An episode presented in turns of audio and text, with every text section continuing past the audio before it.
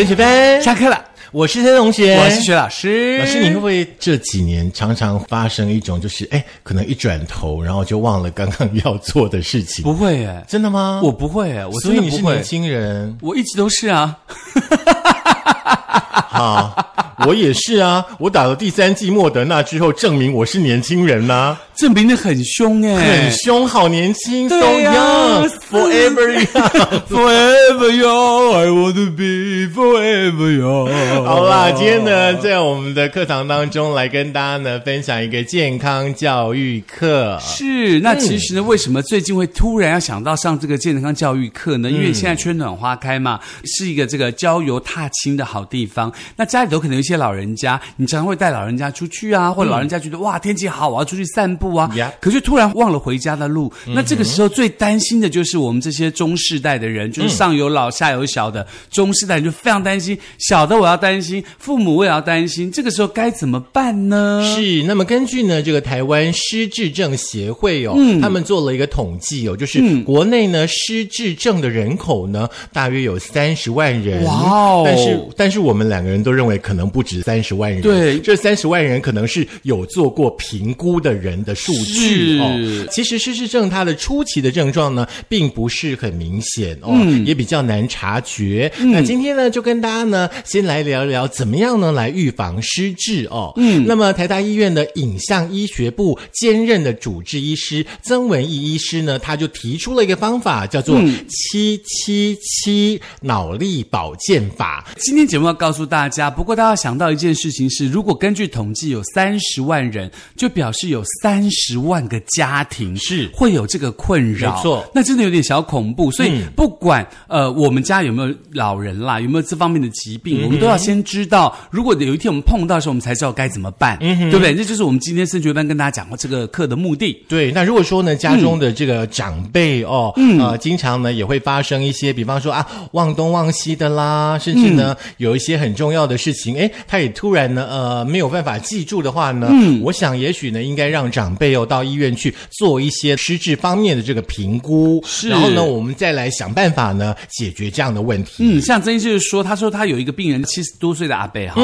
他常常就是健忘，然后呢记性变得很差，而且还会怀疑妻子跟隔壁的邻居有染，大吵大闹，然后就医确诊他失智症以后他不承认嘛，嗯，所以那最近这个病情越来越恶化，深夜不睡觉，白。天嗜睡，日夜颠倒，还有患有慢性疾病，双脚无力，下床活动常常跌倒，就让他另外一半的妻子觉得我照顾你真的心力交瘁。对我白天要照顾，晚上要照顾，让我更没有时间休息。嗯，老师刚刚其实所说的这个医生他的案例哦，我相信呢，在很多人的家庭当中，可能都有出现过。对，可能呢是状况的呃严重性的这个问题。是，那么阳明交通大学呢附设医院的。兼任主治医师呢，蔡炳晃医师呢，他就说，失智症呢是以阿兹海默症居多，哈，嗯，那治病的原因呢，包含比方说像三高的族群，嗯，那或者是说呢有忧郁症或者是外伤等等哦，因为大脑呢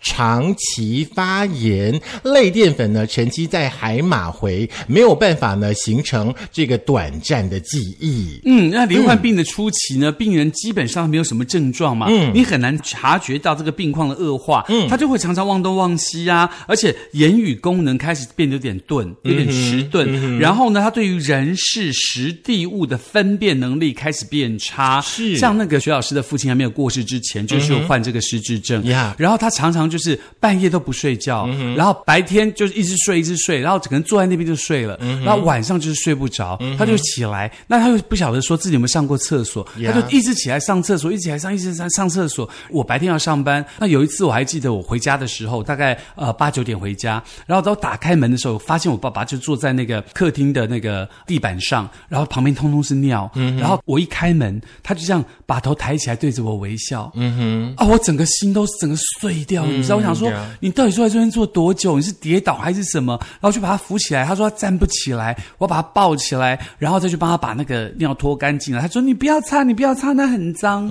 我就说，可是我不擦。怎么办？你到底坐在这边坐多久？你知道那种心啊，心如绞痛自己的亲人，所以这个时候呢，很多这个所谓像我们中世代人就觉得很辛苦，呃，也不能讲很辛苦，因为自己的责任嘛，你就觉得好心痛啦，对，你就非常非常心痛。所以这个时候呢，医生就提出了，如果家有这样子患到失智症的老人，你要怎么样去呃预防他失智，或者是他失智之后怎么样帮助他，不要让他有失智很快恶化的情况。那当然，很多人说可能在手上绑一个什么 mark，绑一个什么标签，让他就算跑不见了也可以回家。那那一阵子还有就是，比如说我半夜三点钟突然接到一通电话，嗯，然后是警察打来的，他说你爸爸是不是怎么样怎么样？我说嗯，没有，我爸在下面睡觉啊。他说没有，他现在在哪里哪里哪哪里哪里？我说怎么可能？我就冲下去看，就发现我爸爸真的不在家里耶，因为他觉得时间到了，他要去医院看医生，他不想吵我，所以他就自己去，所以他骑车骑到不知道去哪里，而且那时候大概半夜三点，你知道那种感觉就是 Oh my God，怎么会这么？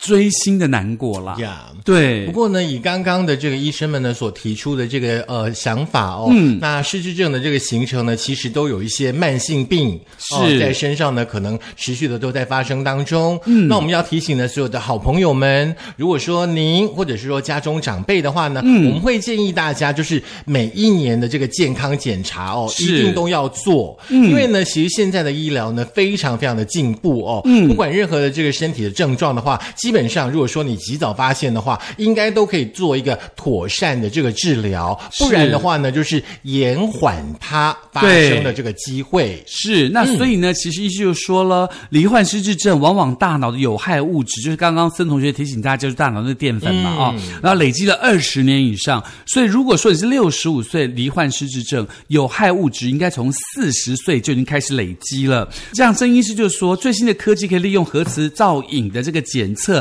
脑神经髓鞘完整性，然后了解大脑是否提早退化。如果发现大脑功能退化，可以提早开始进行大脑的保健。嗯，这个时候呢，升学班的同学们就很重要喽。不管今年几岁，你可能现在开始要注意大脑的保健了。对对对，为了避免呢这个失智症的话呢，我们要跟大家来分享。刚刚医师有提到一个方式，就是可以从事所谓的七七七保健法。那包含有呢，每天走路至少呢七千步。嗯。那吃饭呢，吃到七分饱是睡眠呢，也至少要睡七小时。哇，很容易记耶，七七七 lucky seven，对对对对。我们去拿那个拉霸有没有？一亮亮亮，七七七，嘣嘣嘣嘣嘣嘣，三万倍之类的。是。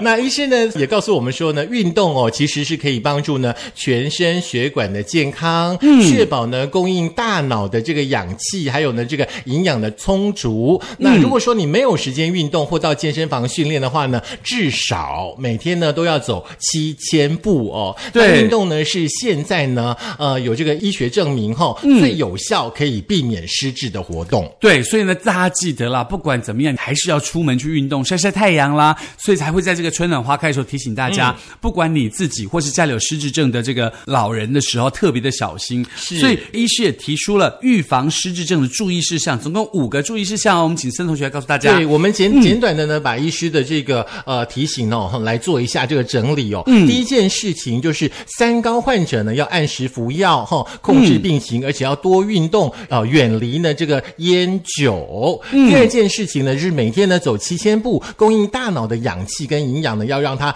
啊充足，可以维持呢大脑的功能。OK。第三件事情呢就是多吃蔬果、鱼、蛋，每天呢只吃七分饱哈，那有助于重新的组装跟长出新的细胞来增。进你大脑的健康是第四件事情，请大家注意了。现在呢，呃，大家都常玩手机，对不对？手机呢，不要用的太多，好不好？因为我们每天呢，一定都要睡满呢这个七小时，来清除呢这个大脑的杂质、废物，还有呢毒性的蛋白。第五件事情，请大家听清楚喽。如果说你出现呢忘东忘西啦、言语功能迟钝等等的状况的时候呢，都爱刮进呢可以看医生。所以这五件事情要特别提醒大家。哈，那当然要再度重申一次，远离烟酒，每天七千步，每天只吃七分饱，每天睡满七小时，以及出现忘东忘西或者言语功能障碍的时候，赶快看医生。是，我们再把刚刚的几个事项呢，做一个深度的说明哦。是我们刚刚有提到呢，这个健脑饮食的部分，对不对？对就是呢，少吃呢精致的淀粉哈。那呃，请大家一定要记得多摄取呢大量的多样的蔬果，然后呢，要多吃鱼蛋来获得呢优质的蛋白质。嗯，至于呢，在这个油脂的部分的话呢，可以选择像坚果啦、橄榄油啦。哦，那另外的这一件呢就很重要了，请是大家呢呃要多吃呢非精致淀粉的东西。哦嗯，比方说像可能喜欢吃一些甜点啦，哦，就不行面包的蛋糕啊朋友啦哦就不行这个淀粉的量可能呢得要控制好。哦是那每啊每一餐呢每一天呢吃到七分饱。那因为呢人体呢在没有全饱的状态下，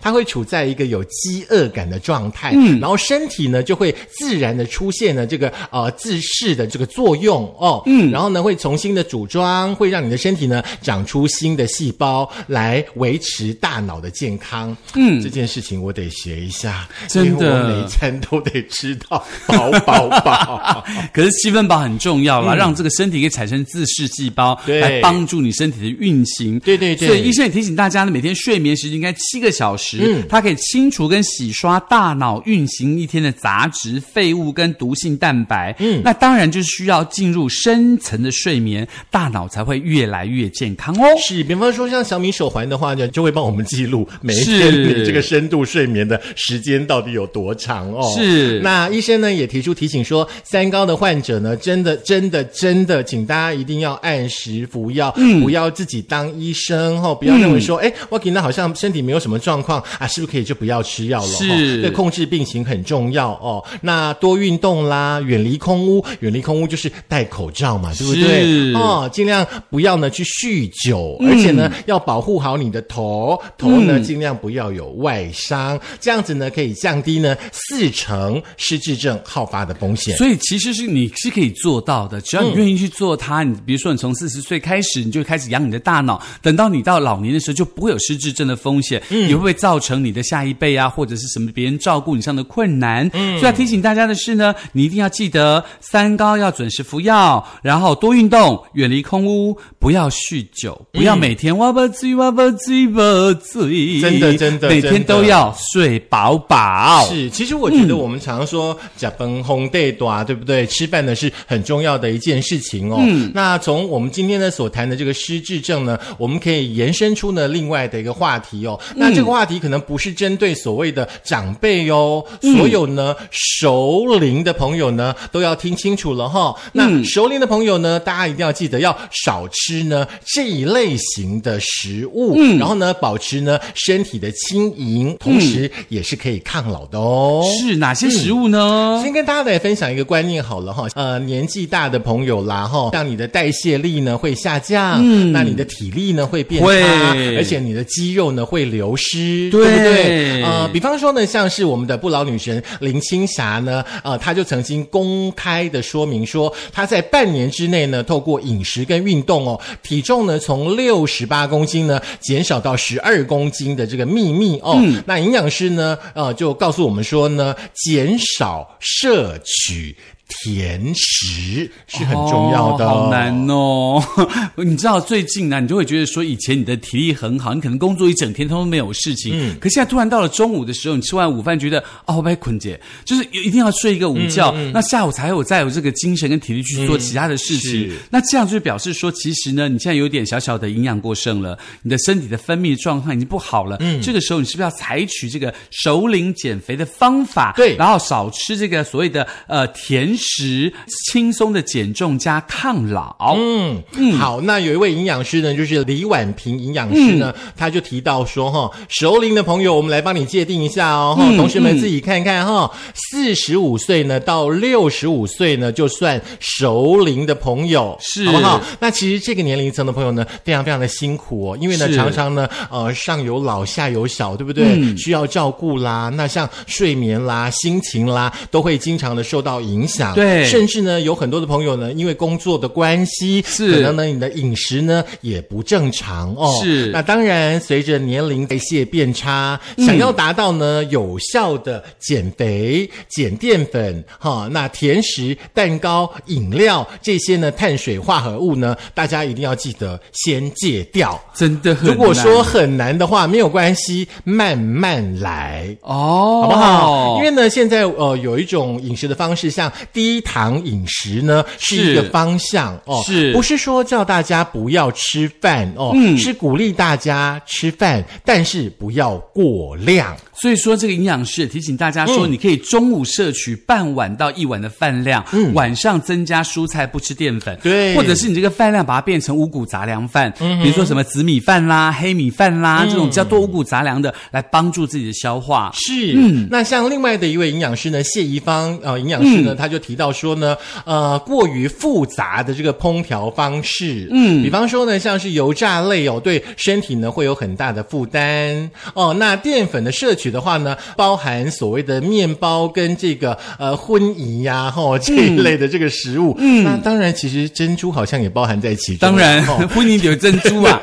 真正的呢，吃进身体哈，其实呢，像是食道跟肠胃道呢，都很难消化这些的食物。所以说呢，尽量的鼓励大家呢，这个五谷类的这个淀粉呢，是比较容易被身体呢摄取的。大家呢可以参考一下，同时还可以增强你身体的免疫力哦。那除此之外，还提醒你。说呢，戒吃甜食，少吃较难消化的红肉，淀粉量一天约是一碗半到两碗的分量，要多补充蛋白质，从这个鱼肉、海鲜类的食物呢摄取，对这个蛋白质对身体是最有利的哦。嗯嗯，所以说呢，我们再来检视一下，比方说像嗯甜食啦、精致的淀粉啦、跟油炸啦，是不是你日常的饮食当中呢占有很大的分量呢？如果是是的话呢？我想，我们可能就必须要来调整一下你的这个饮食的方式，或者是你中午觉得说，哎，我上班嘛，反正方便，就可以背几个百过扁冬，而且可以退扁冬，对吧？那都是用炸的，你就不要选择炸的，你可以选择卤的嘛。呀，也许会对你来说会比较好一点，那一样有你的味道。自己说，哦，好久没有吃炸物了，我好想吃一下炸的哦。我跟你讲，你这一吃呢，可能你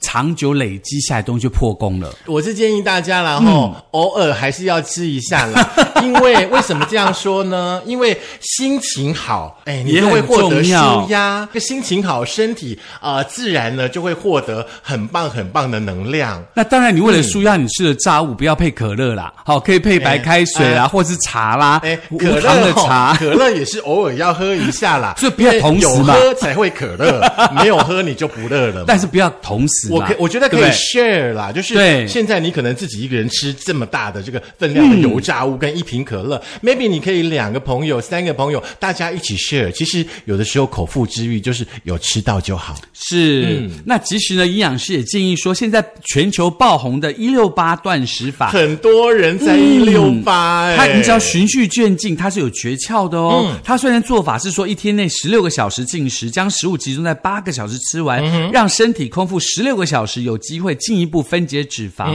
不过呢，这个营养师特别提醒大家，“一六八”的宗旨是长时间产生。饥饿感让身体的脂肪燃烧，并非睡前吃饱饱哦，应该在睡前六个小时就空腹，起床后的第一顿早餐更要丰盛才行。所以那个十六个小时，并不是说你我只要空十六小时就好。比如说，我就晚上吃宵夜啊，然后早上八点开始进食，进食六个小时再吃，这样是不行的哦。所以它应该是在睡前六个小时就要空腹喽。也就是说，你六点就要吃晚饭哦，超过六点就不可以吃喽。是。是，那如果说呢，大家呢也有兴趣呢，对这个一六八的方式来进行的话呢，呃，我们的谢一芳营养师呢也提醒大家说，你可以摄取呢这个呃水果啦、芭辣啦、苹果啦，哈。如果一六八期间你感到饥饿的话，那这些食物呢不仅呢会有饱足感，也可以吃进呢丰富的膳食纤维。那么李营养师呢是建议大家，如果是属于肠胃道比较弱的朋友，嗯，或者说呢，你本来有一些这个呃胃的状态，像胃溃疡之类的哈，嗯，那你在实行一六八断食法的时候呢，要循序渐进，嗯。啊，看你自己的这个身体的状况，嗯，那 maybe 呢，饥饿的这个时数呢，可以从十二个小时开始，嗯，然后呢，再慢慢的增加到十六个小时。食。嗯，饿的时候呢，就喝喝豆浆、牛奶、燕麦奶都不错。是，那提醒大家，燕麦奶它虽然也不含糖，可是燕麦本身就有糖分。嗯，所以说基本上燕麦奶你不要摄取太多，你可以比较多摄取像豆浆啦、牛奶之类的东西哦。那除此之外呢，上班族如果要控制饮食啊，因为你工作时候很长的久坐嘛，那所以说达到更有效的减肥方法，不妨利用睡前呢轻松的走点路，然后呢，呃，睡前不建议进行很激烈的有氧嘛。不过走路啊、太极拳啊、瑜伽啦，在临床上都发现对身心舒压很有帮助，也可以帮助你尽速的进入深沉的睡眠。是，所以说你说。放下手机，我们是不是还有很多事可以做？对，真的。但是，一边走路一边玩手机也还不错啊。啊，那就要注意安全哦。我说在家里啦，或是在家里一边做瑜伽一边看手机呢？不要，你就专心的做瑜伽就好专心的让你的身体去吸收该吸收的氧气跟空气。因为我一直觉得说，手机真的会影响到我们的大脑，影响到我们的思考。可是大家不要忘记呢，你的脑也是需要休息的呢。是的，我跟你讲，就是前一阵子，因为宝可梦有那个。呃，社群日嘛，就是有什么水军啊、炎帝呀、什么雷公出现那一天，我就整天就去把那个抓到。我想说一定要把它抓到。结果当天晚上我做梦，全部都宝可梦。真的，听说你那天真的，听说你那天走了两万七千步啊？对，快八千了。可是我真的觉得这是很可怕了，真的真的，他那个潜意识的影响是你不知道的，所以一定要听森同学有说的哦。放下你的手机，开始展开你正常的生活，那么你就可以减肥，又可以避免失智，没有一举双得哦。今天呢，我们在健康教育课呢，从这个呃可能长辈的失智哦，聊到了熟龄的朋友，就是四十五到六十五岁熟龄的朋友呢，应该要注意的这个呃饮食健康的状态，无非呢是希望大家，因为呃台湾呢已经步入一个冲老。老龄的状态是怎么样呢？让自己呢，在这样子的一个呃年龄区段当中，你可以活得更健康，可以活得更有自信，可以活得更有尊严。请大家呢一定要认真的去看待这个问题。对，熟龄的朋友不要忘记哦，你从四十岁开始就要让你的脑部好好的休息，嗯来避免自己老年的时候造成别人的负担嘛。嗯，那如果说你听不清楚，也就是说哇好好听，我想告诉别人，想推荐给别人，怎么办呢？嗯，你可以去苹果的 Podcast，然后 Spotify、Sound On、Firstory 以及 Google 的播客以及还有我们的 YouTube 都可以介绍给别人哦。是，也不要忘记哈，我们两个人呢，诶，节目的内容准备的这么精彩，然后呢，节目又这么的好听，一定要呢，那个呃，多多少少的给我们打赏一下哈，是交一下班费哦。比方说呢，像彭晨真饼铺啦，比方说呢，像一点点贵啦，比方说像假胖啦，你们都好久没有交班费了，这样子我们两个人想要一六八都没办法。我告诉你啦，其实。打赏班费给我们呢，我们就不用唱周璇那一首歌了。嗯，天涯，我以为是，我以为家。我本来想说你，我以为你要唱那个，我等着你回来。那是白光，那白光。等着你回来，我就是不回来，我死也不回来。好啦，健康是属于你的，不要轻忽这个问题喽。对，好的，照顾自己，照顾别人，当然，大家都是我们升学班的最。最佳工作伙伴，所以希望可以把我们节目好的分享出去哦。希望每位同学呢身体都健健康康的喽。下课，See you，拜拜。哎，听下歌女还蛮好听的，这首歌好听啊，真的蛮好听的。嗯，而且还有是五趴还是六趴，不重要，现在已经没有十八趴了。